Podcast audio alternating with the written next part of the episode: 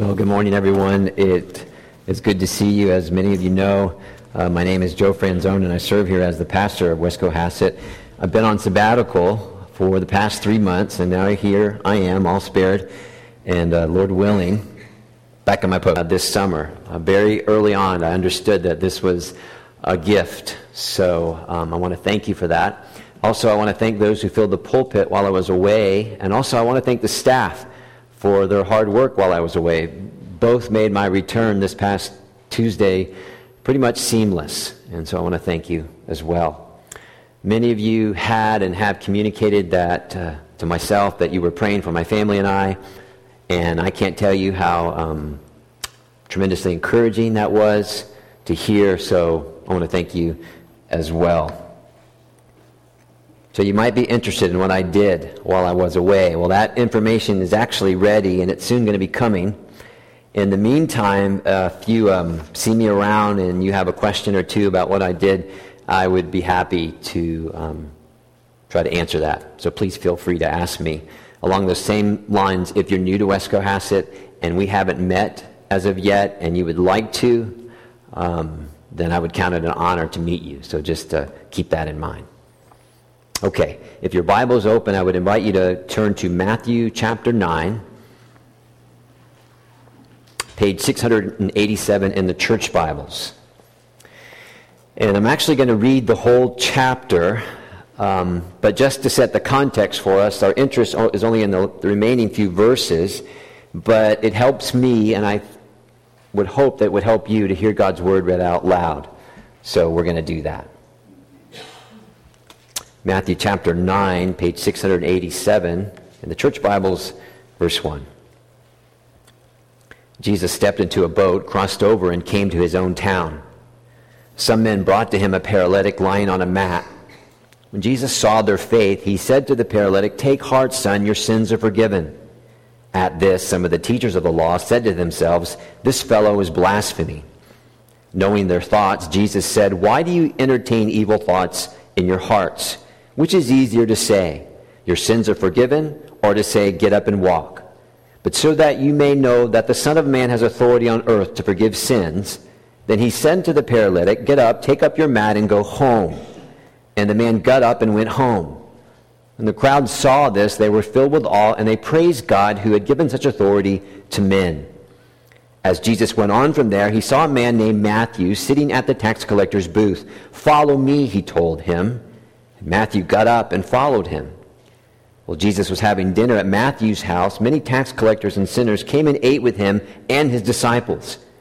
When the Pharisees saw this, they asked his disciples, Why does your teacher eat with tax collectors and sinners?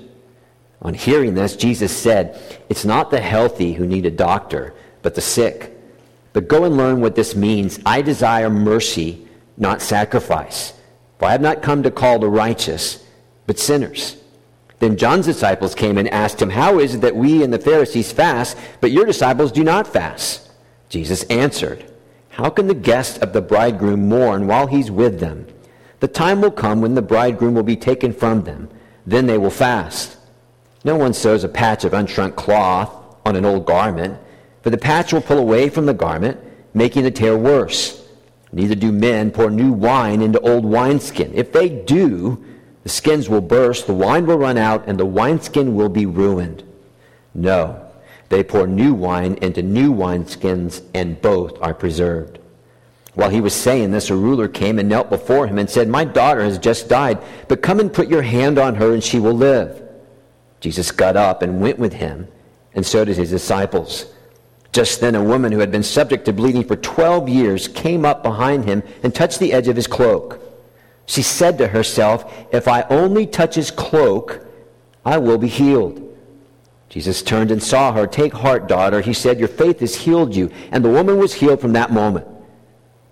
When Jesus entered the ruler's house and saw the flute players and the noisy crowd, he said, Go away. The girl is not dead, but asleep. But they laughed at him. After the crowd had been put outside, he went in and took the girl by the hand, and she got up. News of this spread throughout all that region. As Jesus went on from there, two blind men followed him, calling out, Have mercy on us, son of David. When he had gone indoors, the blind men came to him, and he asked them, Do you believe that I'm able to do this? Yes, Lord, they replied. Then he touched their eyes and said, According to your faith will it be done to you. And their sight was restored. Jesus warned them sternly, See that no one knows about this, but they went out and spread the news about him all over that region. While they were going out, a man who was demon possessed and could not talk was brought to Jesus. And when the demon was driven out, the man who had been mute spoke The crowd was amazed and said, Nothing like this has ever been seen in Israel. But the Pharisees said, It's by the prince of demons that he drives out demons. Jesus went through all the towns and villages, teaching in their synagogues, preaching the good news of the kingdom, and healing every disease and sickness. And then, verse 36, here's where our interest lies this morning. When he saw the crowds, he had compassion on them because they were harassed and helpless like sheep without a shepherd. Then he said to his disciples, The harvest is plentiful, but the workers are few. Ask the Lord of the harvest, therefore, to send out workers into his harvest field. Amen. Thanks be to God for his word. Let's pray together, please. Our gracious God, as we come now to um, this given moment, a moment of absolute necessity. We thank you that we are in the presence of your risen Son and in the company of others who love him. And so we ask that as we turn now to the Bible, that we would hear from you, the living God, and you would help us to understand, to believe, putting these things into practice, which we have taken from yourself. And Father, we would ask just finally, as we think about the world around us, so many people on this day do not have a peaceful place to stay. And so we think about Syria and the many refugees that are making their way through Turkey to Hungary and Europe. And we think immediately, God, about the psalmist who said that some people wandered in desert wastelands, finding no city where they could settle. They were hungry and they were thirsty, and their lives were ebbing away. Then they cried out to the Lord in their trouble, and he delivered them from their distress. He led them by a straight way to a city where they could settle. And Father, on behalf of those thousands of refugees, we intercede for them now. And we would ask, God, that you would bring them to a peaceful, safe place where they could settle. And if determined, God, make life anew there. Thank you, God, for hearing our prayer. In Christ's name, amen. Well, as I said, the last three verses of chapter 9 is where our primary interest lies this morning. And I think you will see if your Bible's open or if your Bible's turned on, because some of you might have smartphones or other devices. If you're looking at that, you'll see that these final verses are essentially Matthew's summary statement of that which has taken place in the ministry of Jesus. And as you were listening to chapter 9 being read, I do hope that you were, you were noticing the great extent of the ministry of Jesus, how, how busy Jesus was and how Jesus chiefly had a word and work ministry that was just dripping with compassion on the souls of men and women. Verse 35b, do you see it there? Preaching the good news of the kingdom and healing every disease and sickness. I also hope that you were taking note that when men and women turned to Jesus Christ in childlike faith, their lives were dramatically changed. And if you look at your Bible, what you'll see in verses 8 and verses 26, verse 31, and verses 33, that praising God and telling people what Jesus had done for them was part and parcel of that change. Okay? Praising God and telling people what Jesus had done for them, two marks of the transforming power of Jesus Christ public worship and personal evangelism. When Jesus gets a hold of somebody, two things happen public worship, personal evangelism.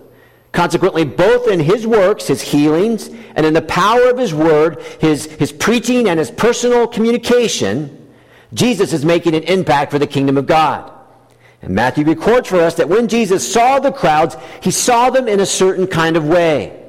In a certain kind of way, for a certain kind of work, and the work was very plain, isn't it? To reap the harvest of souls. Remember that old fashioned word, soul winning.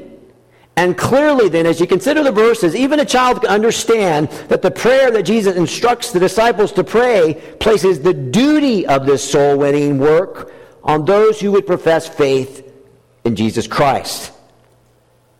Now, one of the things that struck me while I was away, reading and, and listening to talks about this, literally and figuratively, and I'll tell you more about that in the coming weeks I took stock of my own life and I determined how often I fail in the duty of personal evangelism and seeing unbelieving people become followers of Jesus Christ. Because one of the things I needed to ask myself is this, if I'm going to take seriously the privilege and the responsibility of reaching other people with the good news that Christ has died for sins and that he offers them eternal life and a right standing with God right now, based on Jesus alone, right now, if I'm going to take that privilege and responsibility, responsibility seriously, then I had to ask myself the question what am I doing to that appointed end? So, as we think about our context here as a local church, least of all, in less than a few days, the soon coming potential under God to see a great number of people come here this Saturday, pig roast, it begs the question are you and I going to take seriously the privilege and responsibility of taking the good news to unbelieving people? In essence, are you and I personally going to do something about this? So I've been asking myself that question all summer. I've been asking myself that question this week. And I wonder if you, can see there in these verses, there, there's at least four things which are part and parcel of the ministry of Jesus, of the person of Jesus, and therefore, if you would, need to be part of the ordinary life of the Christian. Somewhere along the road, we've got to understand that personal evangelism is not exceptional, it is ordinary. And so, better still, an ordinary part of a congregation who takes seriously the, the privilege, and it is a privilege, and the responsibility of appealing to people in our context with the good news of Jesus. So, first of all, if your Bible's open and you can flip to the back of the worship folder, you'll see our first little phrase there uh, seen clearly. Verse 36 when he saw the crowds. A question, question then, why did Jesus see the crowds? Well, because he was looking. If you don't look, you won't see. Uh, it's pretty simple. I hope you don't miss this because it's very much possible to walk around in the routines of our days and not engage people at all. That's what's some of the weird thing about our culture right now. We can go around and do stuff and not make any eye contact with people at all if we do not want to. So the result of this is whether we're walking with our heads down or walking, you know, with no eye contact made, is that we never see people's eyes. And if we don't see their eyes, then in essence, we never see the windows of their souls. We never see what's happening inside of them. Because the eyes oftentimes are the windows of a person's soul. And we fail to see them. And so if we fail to see them, then we're not looking in them and we'll never wonder about them. And we'll never speak to them. And if we never speak to them, then we're never going to ask them the most loving question that any other human can ask another human being. Have you made amends with Jesus Christ through repentance and faith in him? Not are you right with God? Have you made amends with Jesus Christ through repentance and faith in Him? But again, not, not only individually, but community. I mean, we're busy people, some of us. High traffic areas, grocery store, shopping places, pushing the cart. Have you, have you ever had this happen to you? You're pushing the cart, and suddenly you're looking at all the people, and your belly just gets not good, not bad, it just gets unsettled, and you begin to wonder where do all these people come from? And, and what are they doing? And what is their life like right now? Are they worried? Are they afraid? And then you ask yourself the question, where are they going? Not like where are they going when they leave, but where are they going when their life on this earth ceases to exist? You see, you see loved ones, if we're going to take our Bible seriously, then there is a broad lo- road that leads to destruction. And by nature, men and women are on it. And then there is a narrow road that leads to life, and few there be that find it.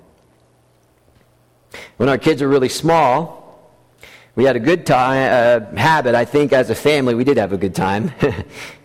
but we had a good habit as a family that anytime we would hear a siren of an ambulance, we would stop as best we could, whatever we were doing, and, and, we would pray for all the people involved in that incident, whether it be the first responders or the people in the ambulance and so on.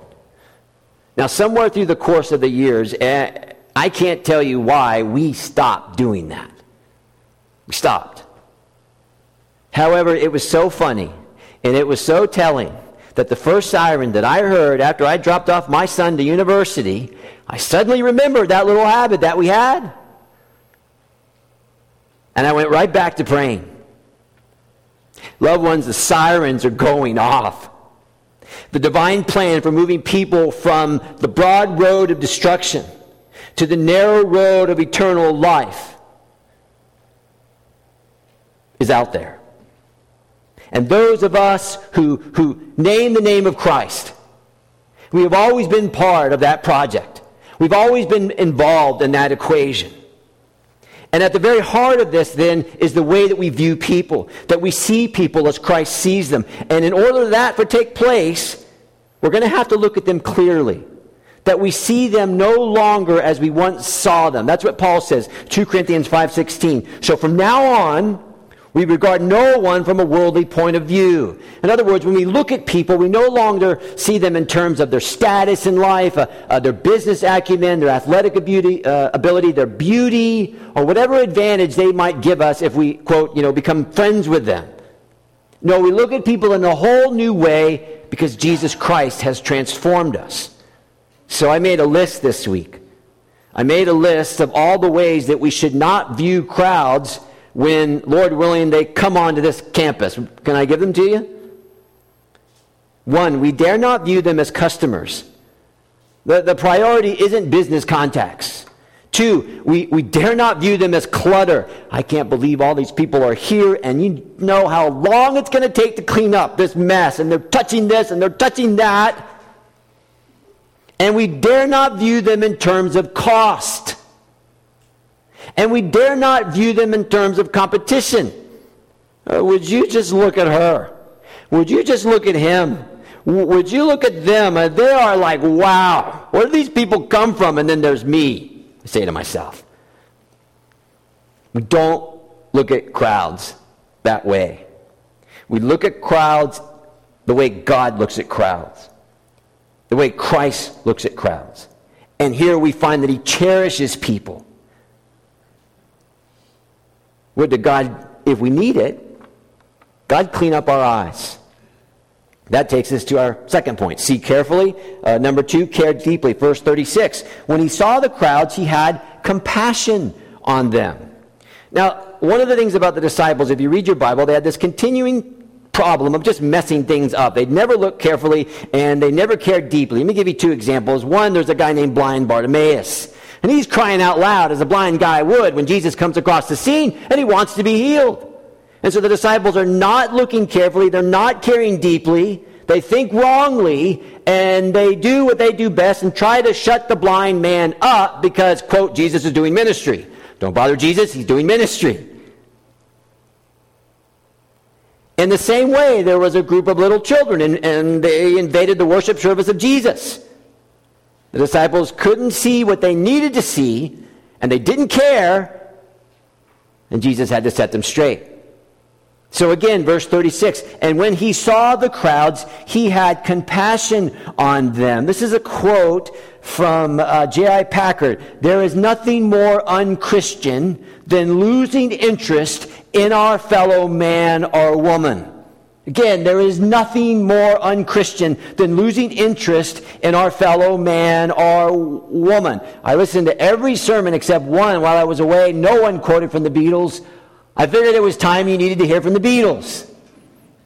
All the lonely people, where do they all come from? All the lonely people, where do they all belong? In heaven. And by the way, the Greek word that Matthew chooses for compassion, it's an awfully painful word. It has the idea of stomach spasms. This is the deep, gut wrenching turning of the stomach. Now, many of us know what that feels like in other circumstances, but here it's because the crowd themselves are in pain. And so because the crowd is in pain, Jesus is in pain because they know, he knows they have pain. They're lost. So he cared deeply. He had compassion on them because, verse 36, they were harassed and helpless like sheep without a shepherd. Now, literally, that could read, they were torn and thrown down. They were pelted, crowds, and they were thrown away. Now, clearly, the context in Matthew 9 is the dreadful religion and the dreadful leadership of the Pharisees. The puffy headed pretenders who would always clean up themselves on the outside for show to be seen by men and women, and oh, how they loved to be seen by the crowds.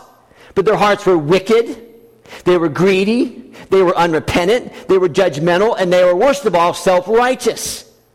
Now, it's interesting, isn't it? One of the things that we know about the Pharisees and the crowds is that the Pharisees would use the crowds to, to pander to their own needs and pander to their ego. So, in essence, to feed their ego.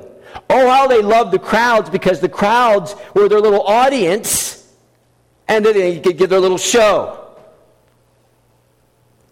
Christ sees the crowds and his heart is sick for them.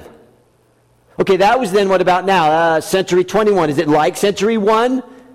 Where we have people on the airwaves, radio waves, social media, and, and unfortunately behind pulpits who use people, use the crowds to line, uh, line the religious pockets and to boost their ego. Then there's the evil one. He's doing as he did in the ancient world. He's put a God on every corner. The subjective nature of humanity being that we find it necessary to fashion our own little God for our own little age and own little stage in life. Okay, so where do these false notions and false ideas and false gods and, and false teachers, if you would, where do they leave so many people? Where do they leave the crowds? Well, Jesus gives us the answer. They are harassed and they are helpless. They are, they are torn and thrown down. They are pelted and thrown away like sheep without a shepherd. And so, what is the response of Christ while these people still have life and breath? Is it nothing? Is it judgmental? Is it, why, you dirty, rotten, no good for nothing sinner? No, there will be a final judgment. It will be a proper judgment. But now Christ looks at the crowds and his stomach is turning and his heart is breaking. He's caring deeply. Rescue the perishing, care for the dying, snatch them in pity from sin and the grave, weep o'er the erring one, lift up the fallen, tell them of Jesus. He's mighty to save. Archbishop William Temple said, the church is the only institution that exists primarily for, for the benefit of those who are not its members. Church, the only institution that exists primarily for the benefit of those who are not its members. And surely Jesus would agree with this. Jesus loved crowds.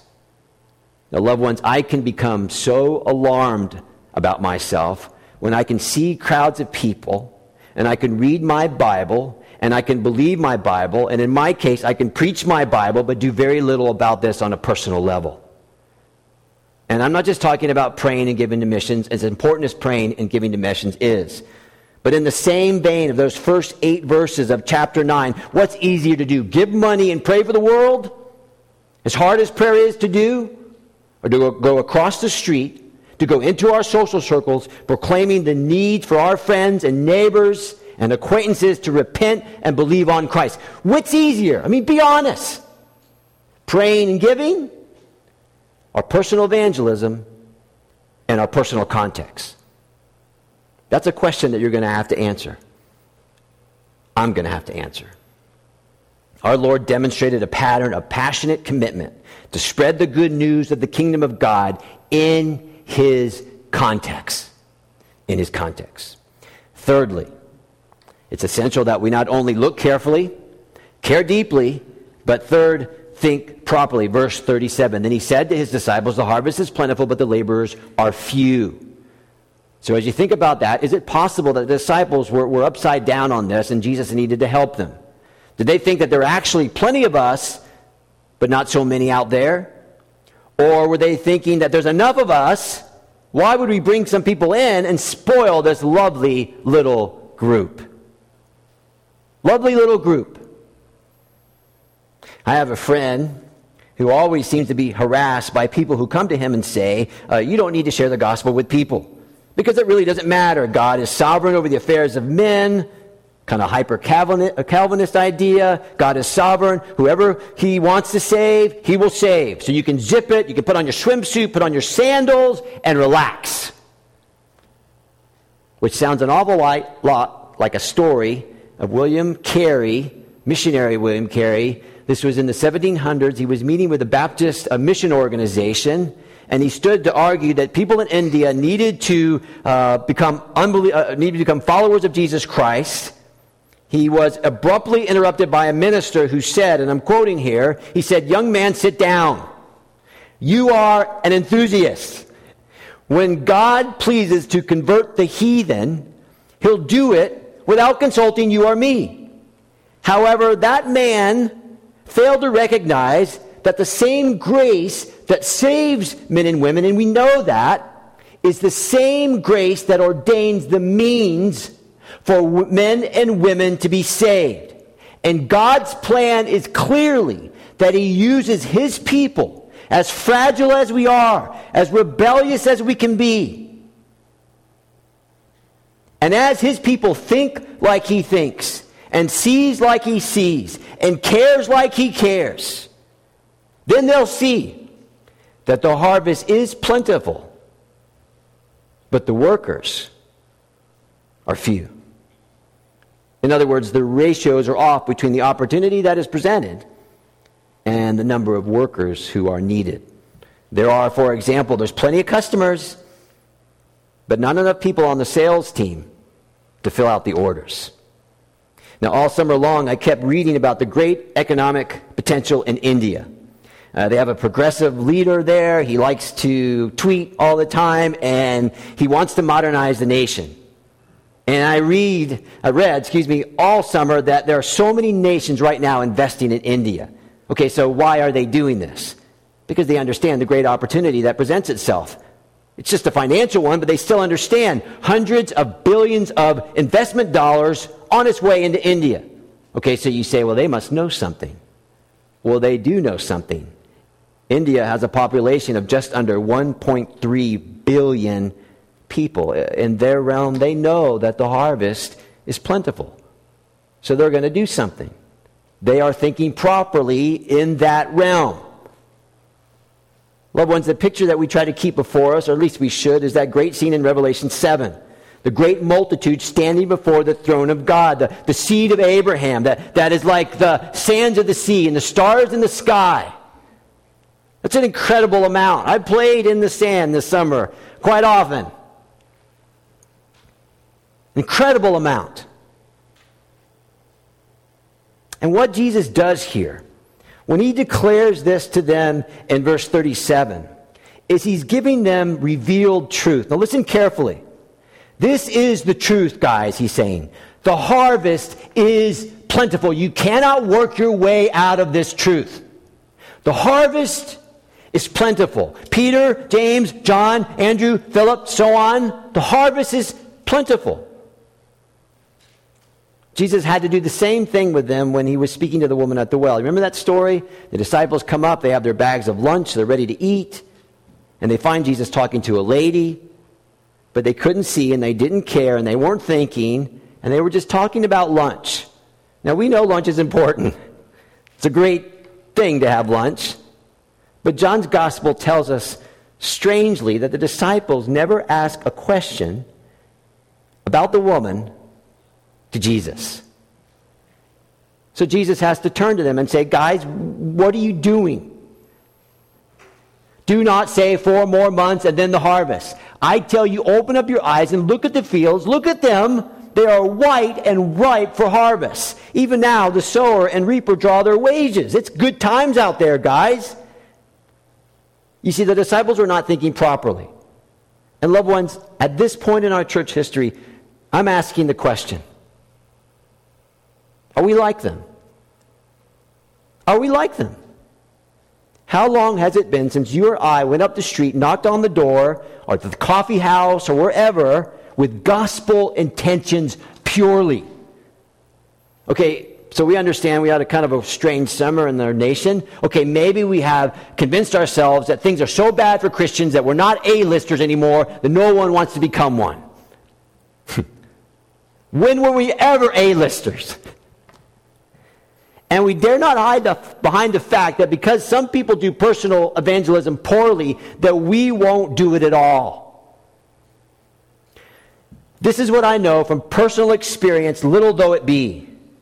If we engage properly and respectfully and keeping all our secondary convictions at bay, you know, how raising kids, taxes, Iran, whatever, keep those things at bay. Most people will talk and open up on things that will just stun you. The one time that I had that happen this summer, only once, the young man poured out his soul. So maybe Jesus is asking Have we considered all the people that are coming here this Saturday? Have we seen all the crowds going by the church? Are, are we looking at people in the way that Jesus would look at them in the places that we frequent? Are we looking? Are we caring? Are we thinking?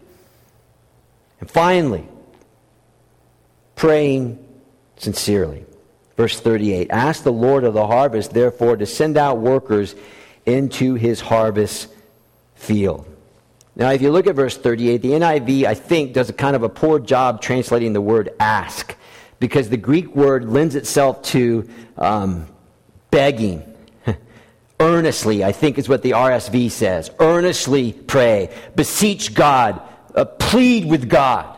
So Jesus says to his followers, pray, plead, beg the, the Lord of the harvest. And it's written, as you would guess, because Jesus loves people it's written in the imperative. In other words, this is a command from Christ to his people on how they should pray. Pray this way. Uh, earnestly plead with God, Lord of the harvest, send out workers into your harvest fields. So, what he's doing in essence, he's asking his core team to ask him to send out workers. And if you turn the page, if you're there, if you peek ahead to chapter 10, what you're going to find is, is that the very people he told to pray, presumably pray, and they become the answer to their own prayers. It's great, right? Lord, send out workers into the harvest field. And then, as it were, in mere moments, they were in that field, his field, doing their duty. They were filling their bags with people. Figuratively, not literally. Now, if you think about that, that is awfully good. I put in my notes this prayer is not a substitute for the work nor is it the Christian's only work. But it's part of the work because without it, the work will not meet with any degree of success. In other words, our baskets will be empty. We'll have no produce in the, in the bags, no people in the bags. Is my bag empty? Is your bag empty? Look out your window of your home. Those of you who live way off in the country, look out your car window when you get out. The fields are ready. Jesus said so. So, this is Labor Day weekend, isn't it? It's fitting, Labor Day. This is hard work, isn't it? Praying and laboring in the fields, it's hard work. No doubt. William Cowper, from an earlier age, wrote a hymn on prayer when he said, What various hindrances we meet and coming to his mercy seat. Yet those who know the worth of prayer wishes to be often there. For Satan trembles when he sees the weakest saint upon his knees. And if prayer can be that difficult, surely personal evangelism can be just as difficult. So we need help. One of the things we surely need to do is we need to keep our eyes on our master. And what we find in the example of Jesus we find that one who looked down carefully from heaven to earth. And he had pity on all of us right now who name the name of Christ. And being so moved, he came down And then coming down, he went up on the cross. And on the cross, he died. And then he went down into the ground, only to go up again and pray and plead now before the Father for his own. That's Jesus. But that's not all. One of the last things that Jesus said to his followers, Acts chapter 1, verse 8, and you shall receive power when the Holy Spirit comes upon you. Power for what? Power to be my witness. And I don't know about you, but that's the kind of power that I dreadfully and personally need. Marvin Gaye, the singer. I listened to a lot of Marvin Gaye this summer. He has a classic song, which I'm going to baptize now. The classic song is What's Going On. And he has this line that says this Talk to me. Pray. Talk to me. So you can see what's going on. What's going on. Looking, caring, thinking, praying, as we trust that God will answer this prayer and send out workers into his harvest and harvest. Let's bow together and pray. Those will be serving at communion, if you would please now come forward. And God, our Father, we thank you you love us with an everlasting love and that the Lord Jesus came seeking to save the lost. We thank you for your compassion, which carried himself to people of all kinds of circumstances, as we read sick people, rich people, needy people, broken people. And in love, Jesus speaks and helps and heals and saves. Jesus, how good and perfect and wonderful you are. So we ask, as fragile as we know ourselves to be, knowing that you often use the weak to do your best work, that you would please help us to see clearly, to care deeply, to think properly, and to pray earnestly, and be prepared to go into our context so that we who profess faith in Christ may be about the business of sharing this good news with those who do not believe. Father, please help us to this end. For Jesus' sake. Amen.